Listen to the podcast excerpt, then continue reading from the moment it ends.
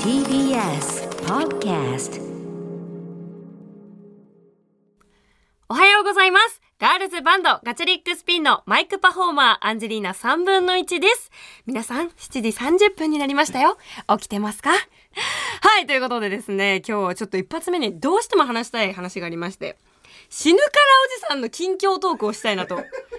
でこれ初めて聞いた人、死ぬからおじさんどんな人か分かんないと思うんですけど、なんかね、以前番組で紹介したおじさんなんですよ。私のね おばあちゃんの仲のいいおじいちゃん友達で、なんか81歳ぐらいなんですね、そのおじいちゃんが。で大体もう本当にアンジがちっちゃい時からずっとアンジのこと知ってくれてて、おばあちゃんとも仲良くしてくれてて、で中学校1年生ぐらいに私がなった時から毎年お年玉を本当にくれてて、で中1の時にもらった額もね、もう5000円からスタートしてるんだけど、年を増していくごとにだんだん金額が上がっていってて、でも高1の頃にもうなんか多分1万近くもら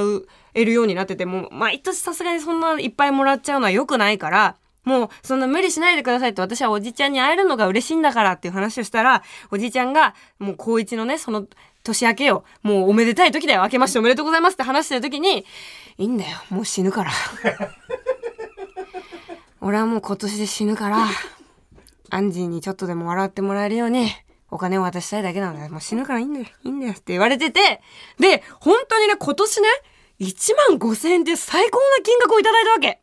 1万5,000円なんていただけないです、もういいですって言ったら、いいんだよもう本当に今年は死ぬからでつい 2,3 日前にまたいただいちゃいました、お小遣いで。私もさ、やっぱ本当いらないです、いいです本当大丈夫です、おじいちゃんが元気でいてくれたらって言いつつも、死ぬからおじさんからもらえるポチ袋はやっぱなんか私的にも特別で、今回いくら入ってんだろうなみたいな私もちょっとドキドキしながらおばあちゃんにね、あ、そういえばこの前死ぬからおじさん来てねっつって、まあ、おばあちゃんそうやって呼んでないんだけど、でなんかお小遣いみたいな多分ポチ袋を渡してくれたから、でもこれ私から開けるのおかしいから、アンジーちゃんと自分でこう見て、お礼の電話後でしなさいって言われて、あ、わかりましたっていうので、ちょっとドキドキしながらポチ袋持つわけですよ。でもなんかいつもより細いのポチ袋がえ、2万円2万円からってあれって思って、ポチ袋をそろ開けたんですよ。5000円だったんですよ。5000円だ。いや嬉しい、本当に嬉しい。5000円いただけることも本当に嬉しい。ただちょっと前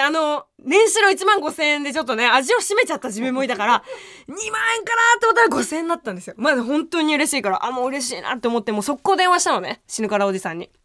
で、あ、おじさんってもしもしっつって、もうすぐ電話もつながって、あー、アンジーか元気してたみたいな。で、あ、この前お会いできなくてすいませんみたいな、お小遣いいただいちゃっておばあちゃんから今受け取りましたって、5,000円本当ありがとうございますってもう金額言っちゃうんだよね普通にお小遣いありがとうございますでいいのに、あ、5,000円ありがとうございましたとか言っちゃうんだよね、必要以上に。そしたら、あ、5,000円でごめんねって言われたの、一発目に。で、いやそんな5,000円も本当嬉しいですよみたいな。そしたらなんかおじいちゃんがね、こういろいろ話してくれるわけよ。なんで5,000円だったのかって、なんでこの1万5,000円からの5,000円になってしまったのかっていう、なんか弁解を自分でし始めた。花粉がひどくて、ちょっと病院代とかでちょっとね、お金使わなきゃいけないから、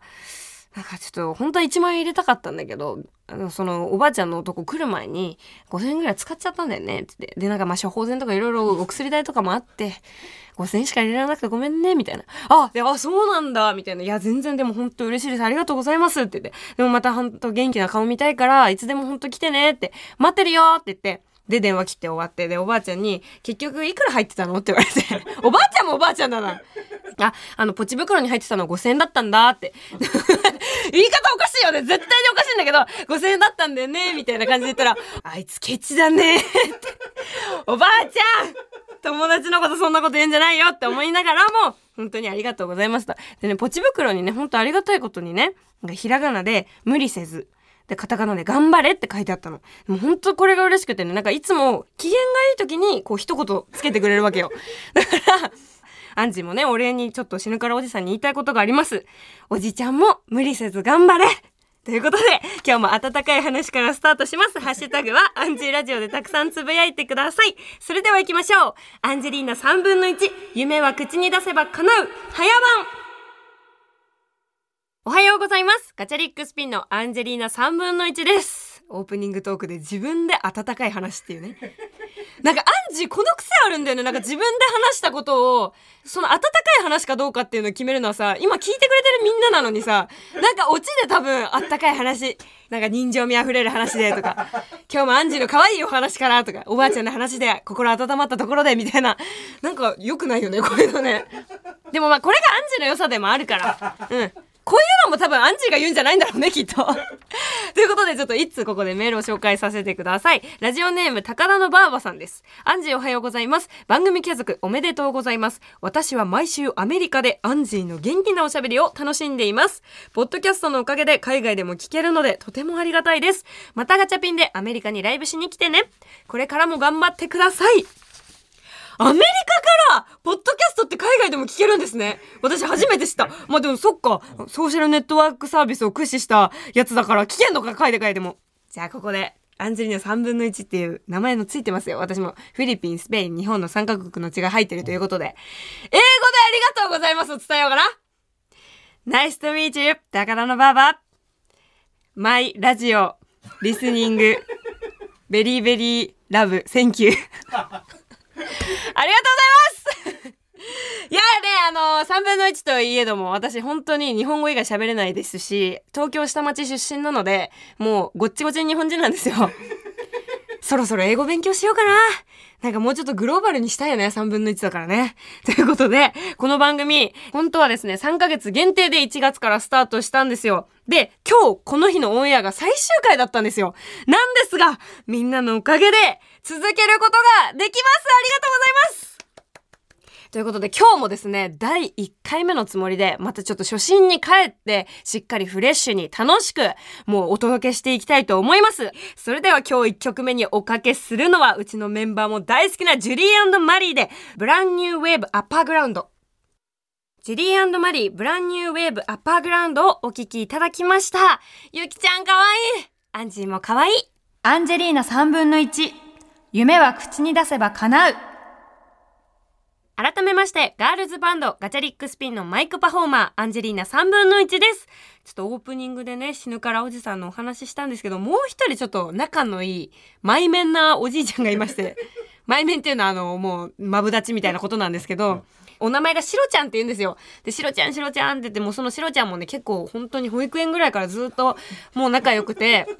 で、大体来るのが、まあ、毎週日曜日、競馬が大好きなおじいちゃんだから、毎週日曜日の午前中に、おばあちゃん、いろんなおばあちゃんたちとかいろんなおじいちゃんたちを集めてうちに来て、で、みんなで競馬の実況を見ながら、ああでもない、こうでもないって言うっていう。で、私が20歳になってからは、やっぱ馬券が買えるようになるから、行ってこいって言ってくんのよ。馬券を買いに。で、おばあちゃんもさすがに、いや、この子は今ね、こう芸能界のお仕事もやってるし、なんか一応ね、別に競馬をやることが悪いことじゃないんだけど、こんなところで一人で若い子を一人で行かせるわけにはいけないと。だから、買わせるなら、お兄ちゃんに買わせに行ってこいっていう。で、そういうやりとりをすごいしてるぐらい、ほんとちっちゃい時から仲いいおじいちゃんなんだけど、なんかしばらく来てなかったんだよ、シロちゃんが。1、2ヶ月ぐらい来てなくて、会ってなくて。で、そのシロちゃんってもともと若い時、タクシーのうんちゃんやってて、で、私にもこう、若い時のタクシーのなんか武勇伝とかも話してくるの。俺はなんか芸能人のこういう人を乗せて、みたいなのとかもすごい言ってくれるようなおじいちゃんだったんだけど、もうそのね、シロちゃんが超久々に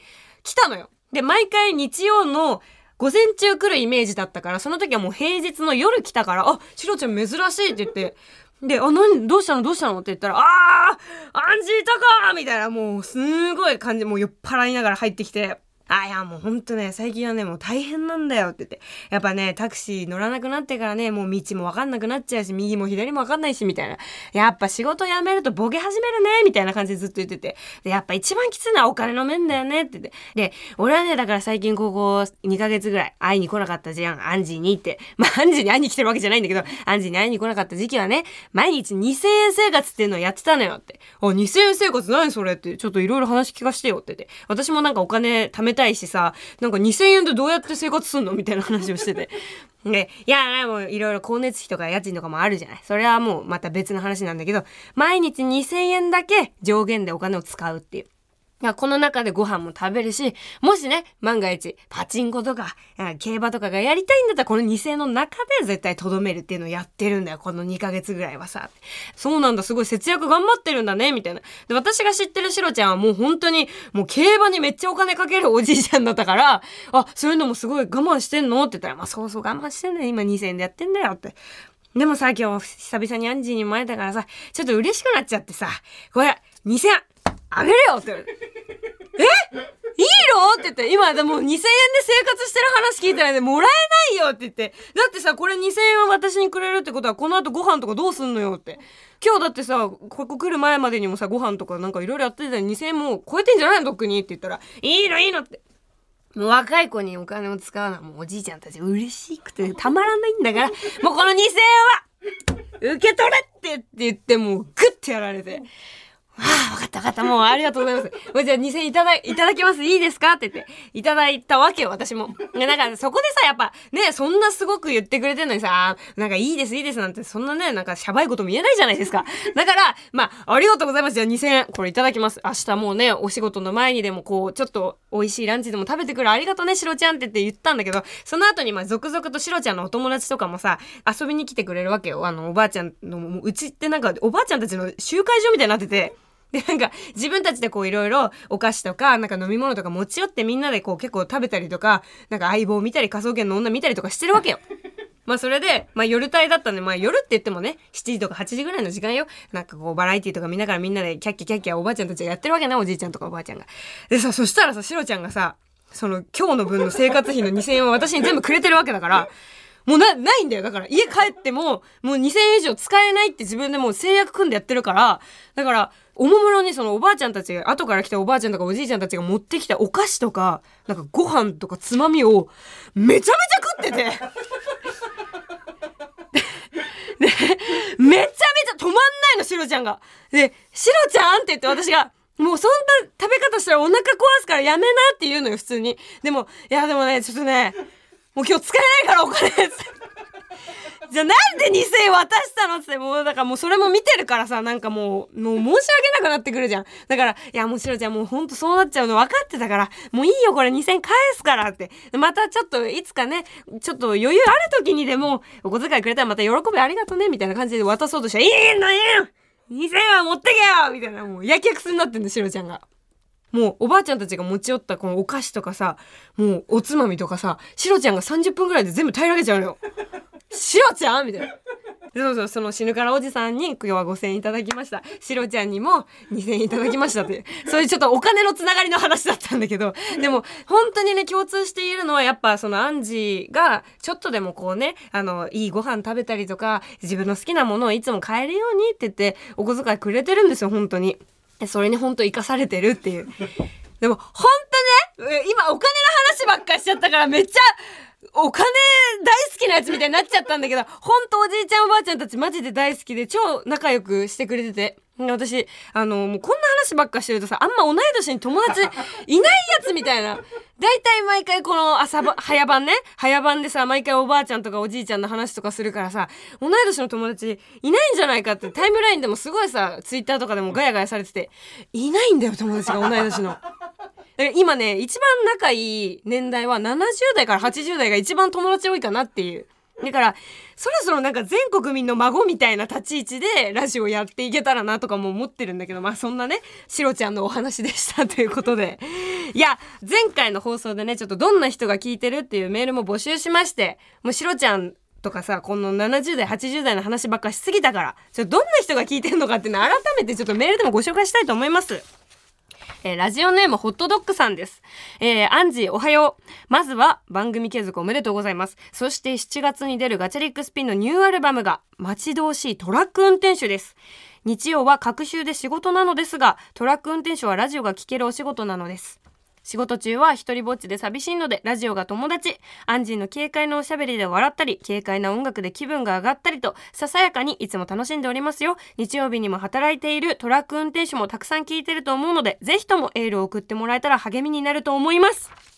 ありがとうございます。実はこの番組でも何度かお話をしているうちのお兄ちゃん、次男の方なんですけど、次男がですねトラックのうんちゃんをやっています。なのでもともと私この早番が始まる前にもさ、本当にもう白山さんの代打やらせてもらうその前に番組やってたんですね、1年間別の局で。その時もね、ラジオのお仕事が決まって一番喜んでくれたのはそのトラックの運転手してるお兄ちゃんで、だからそのラジオのお仕事をさ決まる前にもずっとね、いやーお前が本当にバンドやってくれて嬉しいよって、トラック乗りながらさアンジーの声聞けるの本当に嬉しいしみたいな、音楽とかってすごい友達なんだよねトラックの運転手にとってはさみたいな話をされたことがあって、でもなんかな、俺的にはさやっぱさ一番嬉しいのはラジオのパーソナリティになってくれることなんだよなってお兄ちゃんに言われたことがあって、でなんかそれをずっと私も心の中に留めてて、まあ音楽やってる人でさパーソナリティやってる人って結構多いじゃない。だからいつかそうアンジーにもその音楽ももちろんパーソナリティとしても頑張ってこう世の中に出ていってほしい、そしてトラックの運転手たちにたくさん希望を与えてほしいみたいなのをお兄ちゃんが言ってくれてて、でその話があってから1年間番組やらせてもらえることができて、別の局でその時もすごいお兄ちゃん喜んでくれて、で番組が終わる時もお兄ちゃんが一番悲しんでくれたんですよ。うわーお前マジか終わんのかよみたいな。でもそれがあってしばらくしてこうほんと TBS ラジオでも特番やらせてもらったりとか、今はこうやってねレギュラーもやらせてもらえることになって、お兄ちゃんも本当にすごい喜んでくれてて、でお兄ちゃんのさ友達って言うとやっぱ必然的にトラックドライバーの友達もめちゃくちゃ多いから、私の周りでお兄ちゃんの友達でトラックうんちゃんやってる人たちってめっちゃ聞いてくれてるの、私のラジオで。朝一でやっぱ仕事憂鬱なんだけどやっぱお前の妹のラジオ聞くと楽しいわみたいな感じでお兄ちゃんの友達とかが言ってくれてて、いやー本当に嬉しいなってすごく思うし、もちろんさ私たちがさこうやってさほんとご飯食べれてることもそうだしさ、なんかこう自分たちが欲しい時に欲しいものが届くだったり、いろんな部分においてさトラックの運転手の人たちがいなかったらさ私たちって本当にいろいろ不便だと思うのよ。本当にトラックの運送業の人たちっていうのがいて、私たちも本当にたくさん支えられてるので、いつもいつも朝早くそして夜もね頑張って働いてくれてる人たちみんなありがとうございます。もうこれはねトラックの運転手さんに限らず本当にお仕事頑張ってくれてる人たちのおかげで私たちも音楽もやれてるしラジオもやれてるので、本当に本当にありがとうございます。くれぐれもね本当事故とかには気をつけて安全運転で今日もよろしくお願いします。ありがとうございます。続いてのメールです。ラジオネームアンジレさんからです。アンジー全力でおはようございます。実はここだけの話なんですが、うちのかみさん、多分アンジーの母と同じくらいが4月から女子高生になるみたいなんです。女子高生、はいはい。うちのかみさん、若い頃なんやかんやでいろいろあったみたいで高校に行かなかった、まあ行けなかったらしいのですが、数年前から私も高校くらい行っとけばよかったわと言うようになって、かみさんのために何とかしてあげたいと思い、アンジーの夢は口に出せば叶うの話をしてあげると、高校へ行ってちゃんと勉強をしたいというようになりました。そこで調べたら、どうやら今時の学校は通信教育なるものがあり、学校へは年に数回通えばいいらしい。働きながら勉強するにはもってこいのシステム。速攻一家団結して高校入試の課題である高校生活への期待と私の夢という作文の制作に取り掛かり、いざ出願。合格すれば4月から晴れて女子高生になる神さんにアンジーから応援メッセージをお願いします。最後にアンジーラジオが永遠に続きますように。4月から JK! 私より若いやん。じゃあおめでとうございますではないのかまたでもさアンジーはもうおめでとうございますって言っておきます。だって絶対に合格するから大丈夫です。いやでもなんか何歳になってもさ自分の好きなことを追求してる人って私やっぱ一番ねキラキラして見えるし若く見えるわ。だからアンジーの周りにいる人たちって結構ラジオチームとかも結構手いってんだけどでも若く見えるのよっていうのはなんか本当にいくつになっても好きなことを全力でそしてアンジーに対しても向き合ってやってくれるからこそなんかこうアンジーもあ自分21歳だからこうちょっとなんか恥ずかしいなとかなんかあんま意見言えないなみたいなあると思うんだけどなんかそういうのが全然なくてなんならちょっと年離れてるのに作家の人なんて私と5個ぐらいしか変わらないと思ってるって言ってきたしそんなことはねえのよ結構年離れてるから。そうでもなんか本当にいくつになっても自分のやりたいことをね熱心にやれる人っていうのはもう絶対に何歳になってもキラキラしてるしもう私はそういう人が大好きです。だから4月からもう素敵な JK ライフを送ってください。そして学校でどんなこと勉強してるのかアンジーに教えてください。私も JK あんまちゃんとできてなかったからね、バンドも加入しちゃったしさ。で、なんか JK って言っても、普通のなんか高校っぽい感じのとこに通ってなかったから、本当に JK ってどんなこと勉強するのかもちょっと知りたいし、アンジェルさん引き続き近況報告もよろしくお願いします。いや、いろいろ本当にメールありがとうございます。私もね、4月からもこの番組続けられるから、もっともっと頑張って、たくさんの人に愛される番組を作っていきたいと思います。ということで、今回はね、このメール2通くれましたね。4月から JK の方と、トラックドライバーのあなたに、背中を押しているような一曲を届けたいと思います。バンプオブチキンでカルマ。バンプオブチキンでカルマでした。アンジェリーナ3分の1。夢は口に出せば叶う。アンジェリーナ3分の1、夢は口に出せば叶う、早番、あっという間にエンディングです。今日は2枚メールを読みましたが、引き続き、みんなの自己紹介メール待ってますよ。なんか、若い子、遠慮しなくていいですよ。もっともっと送ってきてくださいよね。全然来週以降もたくさん読んでいきたいと思うので、なんかもうなんならアンジェの友達になってもらえませんか？今なんかほんとね、片手に数えるぐらいしか同い年の友達いなくて、まあ同い年とも言わずとも、こう同世代ぐらいのお友達も欲しいですし、リスナーさんもね、たくさんいらっしゃると思うので、引き続き自己紹介メールお待ちしております。番組ではあなたからのメッセージをお待ちしています。アドレスはかなう @tbs.co.jp、 かなう @tbs.co.jp、 かなうの綴りは KANAU、 夢が叶うのかなうです。番組で読まれた方には TBS ラジオのグッズに私のサインを入れてプレゼントします。また過去の放送は各種ポッドキャスト、ラジオクラウドでも聞くことができます。それではまた来週日曜朝7時30分にお会いしましょう。嬉しい、来週も会える。お相手はアンジェリーナ3分の1でした。ありがとうございます。毎週月曜から木曜朝8時30分からお送りしているパンサー向井のフラット。向井さん不在の木曜日を担当するヤーレンズのデイジュンの之介と、どうも落合博満です。違います、奈良原雅樹です。各週木曜日はヤーレンズのフラット、